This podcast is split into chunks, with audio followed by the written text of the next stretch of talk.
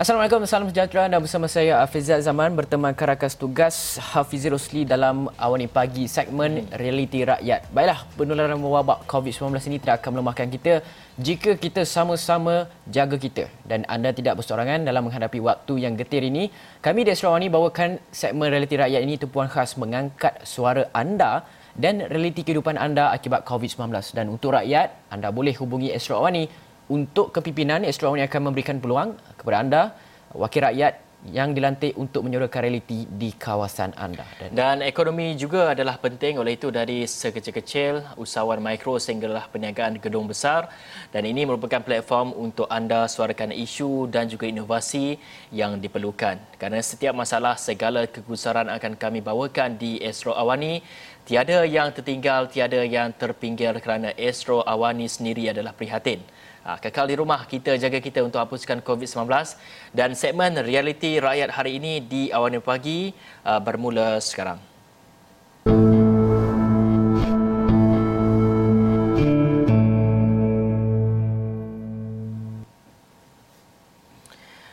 Baik dan isu uh, gelandangan ketika pelaksanaan PKP PKPB ini sedikit sebanyak membuka uh, perspektif kepada masyarakat uh, peri pentingnya menjaga kemaslahatan hidup mereka dan faktor kesihatan dan keselamatan mereka uh, harus dititik beratkan kerana mereka terdedah kepada risiko COVID-19 ini dan banyak juga inisiatif dijalankan organisasi bukan kerajaan maupun kerajaan dalam membantu golongan ini Fizik. Dan untuk mengetahui situasi sebenar apakah cabaran dan rintangan dihadapi golongan gelandangan ini, kita akan bersama dengan Datuk Munirah Abdul Hamid, pengasas Pertiwi Soup Kitchen. Okey, untuk makluman Pertiwi Soup Kitchen ini diasaskan pada tahun 2010 pertubuhan sukarela yang berorientasikan projek dekat golongan uh, gelandangan ini. Dan sukarelawan ini terdiri daripada pelbagai pihak dan peringkat juga usia. Okey, Assalamualaikum Datuk dan selamat pagi. Waalaikumsalam, selamat pagi. Datuk, kalau boleh Datuk terangkan sekarang ni kita nak tahu mungkin ramai lagi yang uh, tidak mengetahui situasi gelandangan ketika PKP, PKPB ini. Uh, adakah masih ada yang berkeliaran dan tidak dapat makanan dan juga penempatan? Datuk sebagai individu yang begitu dekat dengan hati gelandangan ini, apa cerita-cerita ataupun laporan-laporan harian yang Datuk boleh terima dan uh, Datuk ceritakan kepada kita dan juga penonton Astro Awan ni? Okey, boleh. Uh, bermula daripada uh, uh, okay, 18 Mac ya. Uh-huh. Uh, hari pertama tu. Yang tu yang paling menakutkan. Uh-huh. Sebab kita tak tahu apa yang uh, yang akan datang ya. Uh-huh. Jadi masa malam tu uh, kesepian dan mereka semua panik apa semua tapi um, yang paling baiknya adalah uh, semua agensi NGO bekerjasama. Uh-huh. Paling cepat kita dah uh, mula mengubahkan cara kita membantu mereka.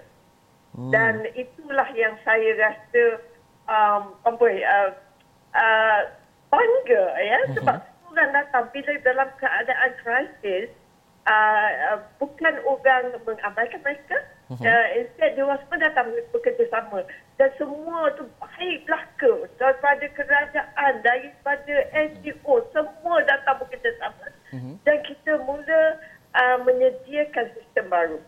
Oh. Uh, cara baru. Ya, yeah, the new normal.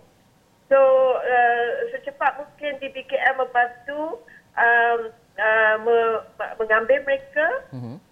dan memberi um, temporary shelter uh-huh. dekat uh, uh, di 10 uh, pusat community. Uh-huh. Mereka diletakkan di tempat uh, di uh, pusat komuniti ini dan NGO semua membantu memberi makanan di uh, tempat uh, tempat-tempat tu.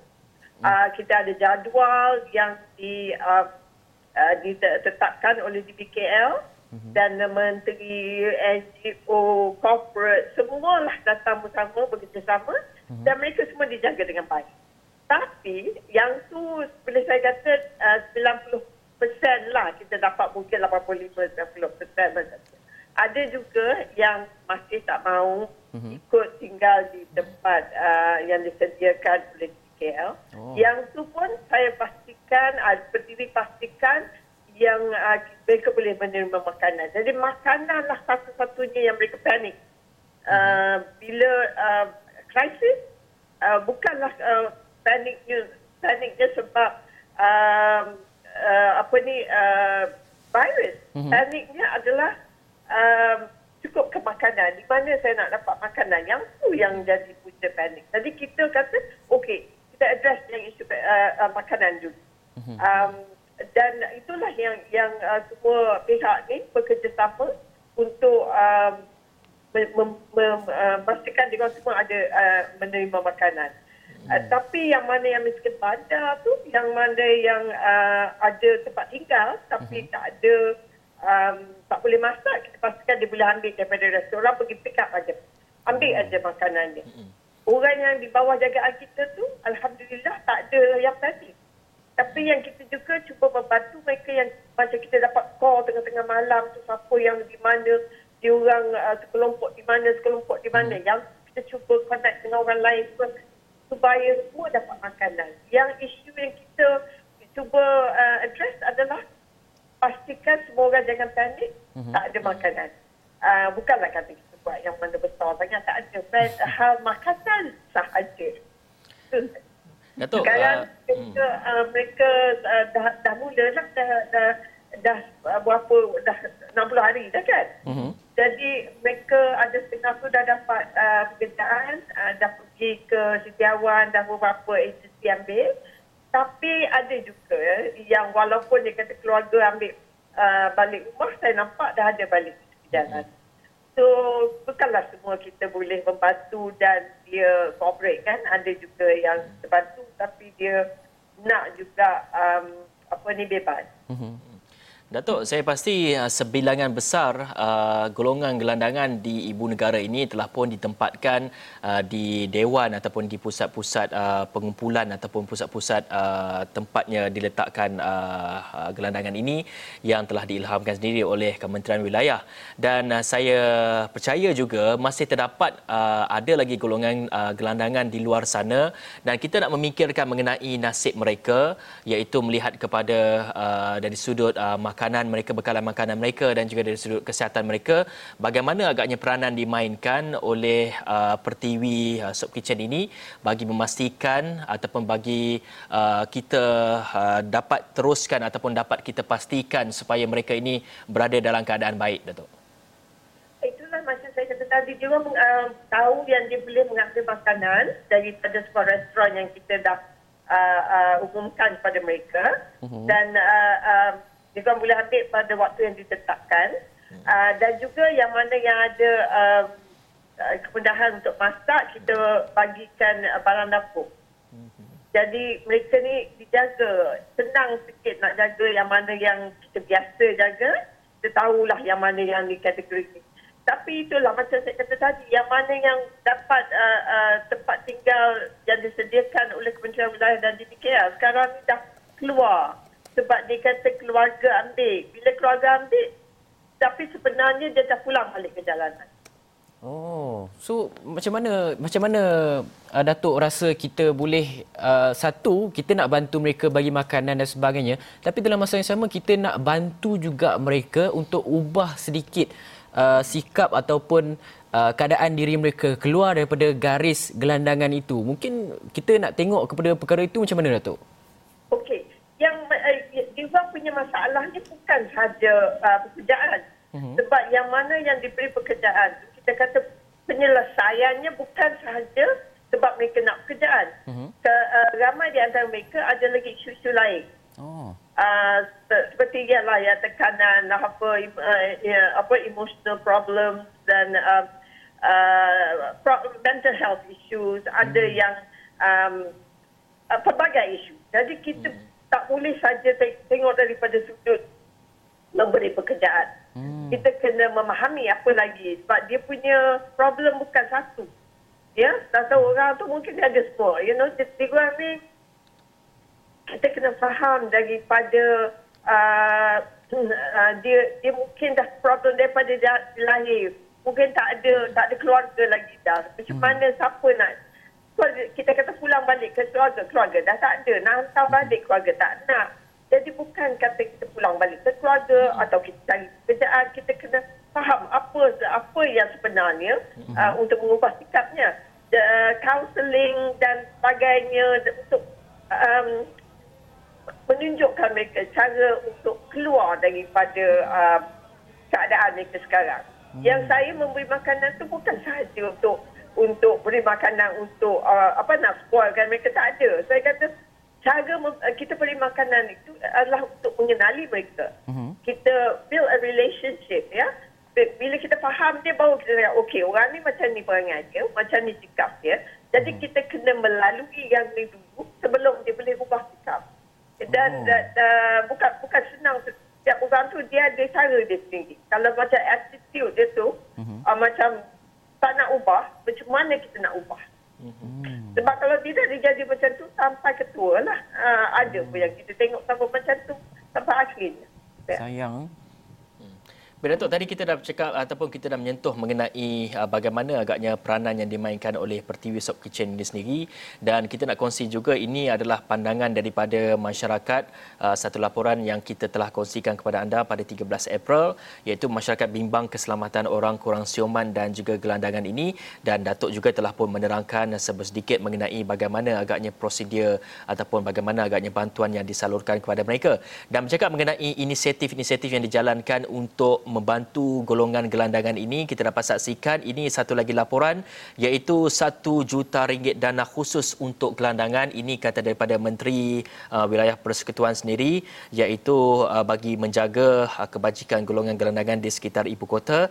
Dan kata menterinya Tan Sri Anwar Musa sebahagian daripada dana itu akan disalurkan kepada badan-badan bukan kerajaan NGO untuk tujuan perubatan perkhidmatan kaunseling selain menyediakan kemudahan kepada golongan gelandangan. Dan Datuk, ini merupakan satu inisiatif daripada kerajaan sendiri uh, membantu golongan gelandangan dan dari segi uh, bagi NGO seperti uh, Pertiwi Sop Kitchen ini Datuk telah pun menyatakan uh, memberikan bantuan makanan dan juga bantuan keperluan asas dan sebagainya. Apa agaknya dari segi bantuan lain yang disalurkan kepada gelandangan ini dari segi untuk membangunkan komuniti gelandangan ini sendiri Datuk? Um, Sehingga hari ini kita belum menerima apa-apa daripada kerajaan. Tak benar. Uh, jadi ini dengar baru kita dengar tu pun tak tahu lagi lah sama ada. Uh-huh. So, uh, hari ini kita apa-apa yang kita buat adalah dengan um, corporate, ya, corporate uh-huh. dan individu. Mereka lah yang yang menyumbang uh, dana untuk bantu kita uh, berjalankan program. Tak, tak belum pernah ada daripada kerajaan lagi. Uh-huh. Um, so kalau ada daripada kerajaan, jadi kita kena pastikan um, programnya itu uh, ditetapkan dan kita boleh nampak apa nanti you know, objektifnya. Uh-huh. Jangan saja bagi dan dan tak tahu ke mana hala tuju. Uh, sebab uh, benda ni bukan mudah diubah. Bukan kata, oh bagi banyak ni dana, pergi train dia orang, lepas tu lepas macam tu. Dia kalau nak membantu golongan ini, kita bukan sahaja buat training. Kita kena tunjuk jalan keluar dan kita kena membimbing mereka keluar. Tak boleh kata bagi training, nah, okey dah hmm. ada sikit pergi. Tak boleh macam tu sebab dia uh, belum bersedia. Hmm. Jadi yang readiness program untuk mereka bersedia dan boleh keluar dan lepas keluar tu keluar betul-betul. Hmm. Jangan patah balik. Yang tu tu yang susah. Hmm. Bukan kita kata objektifnya bagi training dapat cerita habis kita. Oh. Macam mana nak bimbing mereka keluar dan pastikan mereka terus keluar jalan hmm, ya jalan. Dan, dan dan jangan patah balik. yang tu yang susah. Nak nak nak train siapa pun senang kan train. Mm-hmm. Ajalah kan dapat sikit boleh pas kan. Tapi nak ubah sikap supaya kita uh, lebih resilient. Mm-hmm. Yang tu yang yang yang saya rasa lebih susah. Tapi kita kena kena tengoklah apakah um, uh, uh, training yang yang uh, bersesuaian dengan juga mereka. Hmm. Saya saya nak uh, bincang lagi dengan menteri jika disudi hmm. dengan kita tengok apa-apa um, apa ni uh, apa-apa kerja yang lebih menarik, lebih bersesuaian hmm. dan juga membawa faedah kepada uh, community. Dan apa yang kita buat sekarang kita kena fikir masa depan kita semua sendiri mm-hmm. juga. Mm-hmm. Kalau macam saya tengok sekarang, food crisis. Jadi kita tengok, pergi balik ke agriculture. Mari kita buat urban farming ke apa ke mm-hmm. yang lebih bersesuaian mm-hmm. dan membawa faedah balik kepada komuniti.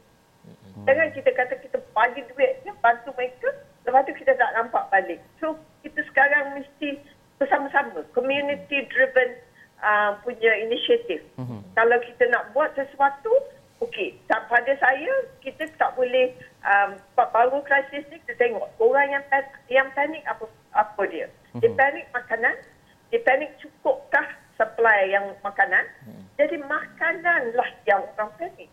Bukan pasal virus. Virus juga dia takut kemudian. Mm-hmm. The first thing dia panik uh, adalah makanan cukup. Supermarket kau orang habis beli segala-galanya. Makanan semua kita tengok semua semua. Eh, mana lah makanan semua tak ada. Jadi, makananlah yang paling penting dalam uh, masa krisis. Hmm. Kalau kita nak buat apa-apa pun, kita guna sesama kita, inisiatif kita, kita address isu makanan. Kalau apa-apa krisis masa depan pun, makananlah. Jadi kita balik kepada farming. Hmm. Kalau kita nak buat farming apa ni, buatlah urban farming. Tapi semua orang datang balik macam tu. Corporate ke apa. Sekarang ni mall dah dah dah dah tak ada. Dah.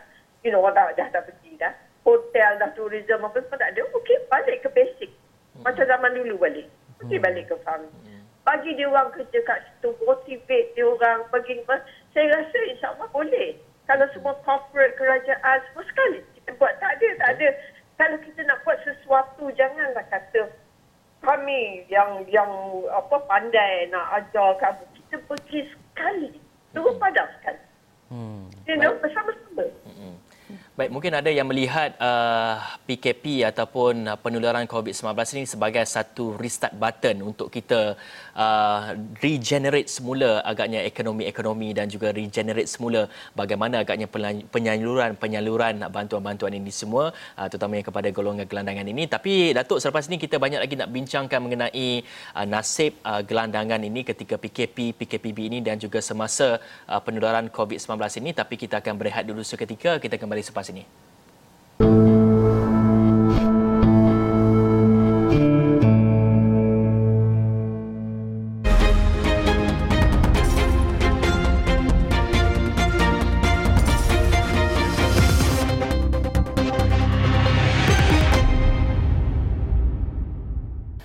Baik, kembali bersama saya Hafiz Rosli dan juga Hafiz Azaman. Kita membincangkan mengenai realiti rakyat iaitu kita melihat Uh, kepada nasib uh, gelandangan ataupun kelangsungan hidup gelandangan ini. Dan kalau kita lihat di seluruh negara uh, kebanyakan negeri-negeri telah pun mengambil inisiatif untuk menempatkan golongan gelandangan ini di pusat seperti dewan dan sebagainya. Dan ini satu laporan kita nak kongsikan kepada anda iaitu di Ipoh Perak di mana pembukaan pusat gelandangan di arena badminton Ipoh sejak bulan lalu uh, memberikan sinar baru ataupun sinar harapan kepada golongan gelandangan ini terutamanya bagi mereka yang beragama Islam. Dan sepanjang bulan Ramadan uh, pelbagai aktiviti telah pun disusun untuk mereka aktiviti-aktiviti uh, yang berbentuk ilmiah dan sebagainya. Dan ini sebagai satu inisiatif untuk mendidik semula asas agama yang mungkin selama ini mereka tinggalkan. Kita ikuti laporan yang disediakan ini Menurut Pegawai Daerah Kinta, Haliza Sipun, program-program itu diatur bersama Jabatan Agama Islam dan Rumah Ngaji, antaranya mengenal semula huruf-huruf Al-Quran, berwuduk dan solat. Jadi diharapkan dengan adanya program-program yang sebegini, ah, sekurang-kurangnya mereka mengenal balik uh, asas-asas kehidupan sebagai seorang uh, seorang yang beragama Islam. Contohnya mereka boleh bersolat, mereka boleh uh, membaca Al-Quran dan yang paling membanggakan ada sebahagian daripada mereka uh, telah berpuasa penuh uh, 17 hari sehingga ke hari ini dan itu bagi saya adalah satu ya suatu yang amat membanggakan kerana kita tak jangka mereka boleh tahan untuk berpuasa daripada pagi sampai ke maghrib. Setakat ini, pusat gelandangan itu dihuni kira-kira 67 gelandangan yang terdiri daripada 17 orang Melayu, 27 Cina, 19 India dan 4 agama lain-lain. Adalah ada orang ajak saya semayang apa ada.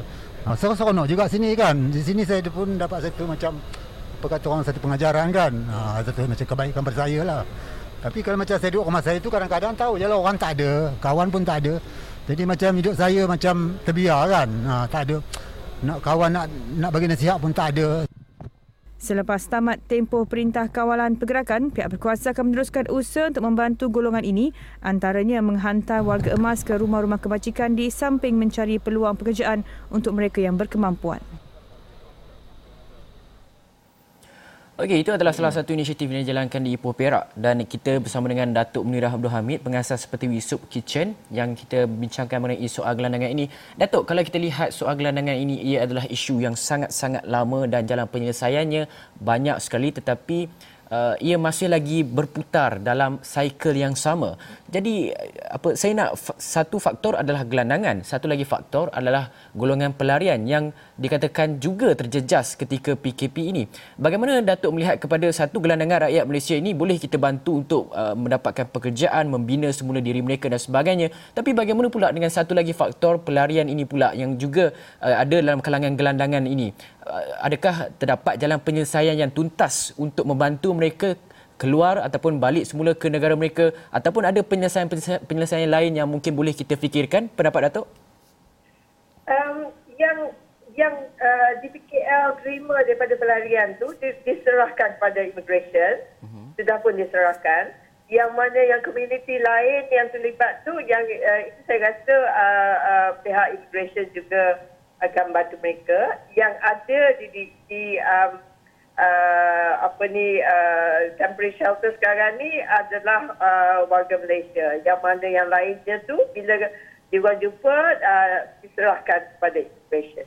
Hmm. Sebab uh, buat masa ni itulah uh, tindakan uh, uh, kerajaan untuk menyerahkan mereka kepada pihak immigration. Hmm. Datuk macam mana dengan golongan pelarian yang uh, macam seperti Rohingya yang memang kita tahu kalau serah kepada immigration pun tidak tahu ke mana nak nak tempatkan mereka? Golongan-golongan pelarian yang sekarang ini negara mereka uh, tidak menerima mereka negara mereka dalam keadaan yang berperang bagaimana dengan mereka ini Datuk? Itulah yang satunya soalannya. Eh, kita semua pun ada ada pihak yang kata hantar ada pihak yang kata ialah kita takkan kita nak atas peri kemanusiaan takkanlah mm-hmm. kita nak uh, biarkan dia orang macam tu. Jadi mm-hmm. yang ni isu yang kita mesti fikir panjang. Mm-hmm. Uh, kemampuan kita untuk menjaga dengan sebaiknya kalau kita uh, akan bantu mereka. Tapi semua pihak kena bekerjasama mm. untuk mencari penyelesaian. Penyelesaian. Sebab ini adalah satu uh, isu yang complicated, complex Betul. dan uh, bukan kita boleh cakap macam tu saja ya. hmm. ya. Nanti uh, tersalah tersalah kata nanti susah pula kan. Datuk, kita nak membincangkan mengenai isu gelandangan ini bukan saja dari segi perspektif mereka yang berada ataupun mereka yang uh, berada di kaki lima dan sebagainya. Dan kalau kita nak lihat kepada isu uh, sejak daripada PKP dan juga sejak penularan COVID-19 ini uh, ada juga warga ibu kota sendiri yang mungkin tidak mampu untuk membayai uh, rumah mereka. Ada yang terpaksa uh, menjadi gelandangan dan sebagainya. Dan mereka ini kita kategorikan sebagai uh, mungkin sebagai B40 dan juga sebagai miskin tegar. Dan bagaimana agaknya peranan yang dijalankan oleh Pertiwi Soap Kitchen adakah uh, bagi B40 ataupun miskin tegar ini juga diberikan bantuan, disalurkan bantuan dan bagaimana agaknya realiti kehidupan mereka ketika ini? Kita uh, sebab mereka kan uh, uh, dia kerja pun sebagai uh, uh, uh, trader ke dia ada uh, uh, um, kita membantu mereka sekarang ni kalau mereka ada kemudahan untuk masak kita bagi dia barang dapur. Uh-huh. Yang mana yang yang tak ada kita kata uh, uh, bila masa uh, boleh bagi bantuan apa-apa bantuan cuba e-wallet dan seterusnya. Hmm. Uh, sebab uh, ramai mungkin tak tak boleh bekerja balik lah sebab yang mana tempat-tempat yang diorang bekerja pun dah tutup. Hmm. Diorang dah tak ada lagi pekerjaan. Kita yang yang membimbangkan nanti kalau dia tak boleh bayar, bayar sewa, dia lah nanti akan jadi uh, gelandangan. Macam mana kita nak mereka? Hmm. Uh, apakah peluang pekerjaan yang kita boleh uh, sediakan untuk mereka? Sudah balik-balik ke, ke uh, adakah kita akan uh, um, menampahkan peluang daripada segi pertanian? Yang yang yang saya tengok yang tu sajalah sebab dia apa lagi yang kita ada sekarang ni yang ada demand? Pekerjaan apa? Dia orang dulu dah kerja dengan uh, apa ni Airbnb ke sebagai cleaner dekat uh, mana-mana bisnes yang sekarang ni dah tak ada lagi. Hmm. Uh, kalau dia orang menjual apa dulu sebagai hawkers apa semua dah tak ada lagi peluang tu. Jadi uh, sumber pendapatan dah tak ada lagi dah. So hmm. kita kena cari apakah peluang pekerjaan baru yang boleh uh, supaya mereka ada sumber pendapatan. Kalau tidak tak ada dia nak pergi mana? Hmm. Uh, saver tu yang yang uh, isu yang yang sekarang ni dah mula timbul lah. Dia orang kata dah tak boleh bayar sewa dah. Uh, mulanya tu panik sebab makanan. Sekarang ni panik sebab isu sewa. Hmm. Datuk, kita pun tak banyak masa dan mungkin uh, Datuk dapat uh, terangkan kepada kita semua inisiatif yang dijalankan oleh kerajaan dalam membantu uh, golongan gelandangan ini uh, dengan memberikan uh, mereka kerja dan difahamkan uh, bagi mereka yang berada di pusat pelindungan sementara uh, seperti di Dewan ataupun uh, di beberapa lagi lokasi lain, mereka ini ditawarkan kerja. Apa pandangan Datuk melihat kepada uh, cadangan ataupun kepada inisiatif ini? Adakah mereka ini mampu untuk merealisasikan merealisasikan uh, kerja-kerja mereka itu? Uh, yang kebimbangan kita ialah bolehkah mereka um, terus bekerja. Hmm. Sebab uh, biasa, uh, biasa dah kita membuat uh, macam ni, uh, apa ni, hmm. job matching. Hmm. Uh, dia mula bekerja tapi uh, tak tahan lama. Hmm. Jadi macam mana, macam saya katalah, kalau macam dia, kita bagi kerja, bukan saja kita bagi kerja dalam pasangan. Bagi kerja mesti ada counselling, dan terus membimbing mereka supaya mereka duduk bekerja. Jangan jangan kerja dan lepas tu kata boring lah, patah balik ke jalanan. Hmm. Macam mana kita nak buat macam ni? Kita mesti ada structure, mesti ada segala-galanya in place supaya uh, uh, bukan saja bagi pekerjaan, terus membimbing mereka supaya dia terus bekerja. Jangan bagi kerja dan lepas. Pegawai hmm. kerja bagi hotel dan kata itu saja. Tak boleh dia mesti terus lagi membimbing sebab dia dah lama kan uh, cara hidup macam tu. Hmm. Macam mana nak mengubah tu bukan mudah. Okey, baiklah itu dia kenyataan yang begitu uh, solid bagi saya daripada Datuk Munirah Abdul Hamid. Terima kasih saya ucapkan, terima kasih kami ucapkan kepada Datuk Munirah, pengasas Pertiwi uh, Soup Kitchen atas perkongsian mengenai gelandangan. Diharapkan mereka di luar sana terbuka melihat dengan lebih dekat mhm. bagaimana gelandangan ini sebenar-benarnya keadaan mereka di luar sana, keadaan mereka di jalanan itu, apa keperluan, apa masalah mereka. Ini adalah seperti Datuk Munirah katakan, masalah komuniti bersama-sama kita laksanakan. Kita jaga kita itulah hashtag sekarang ini pandemik COVID-19. Okey, sekian daripada kami eh, dari Awani pagi ini saya Hafiz Azaman dan saya Hafizi Rosli. Assalamualaikum warahmatullahi selamat.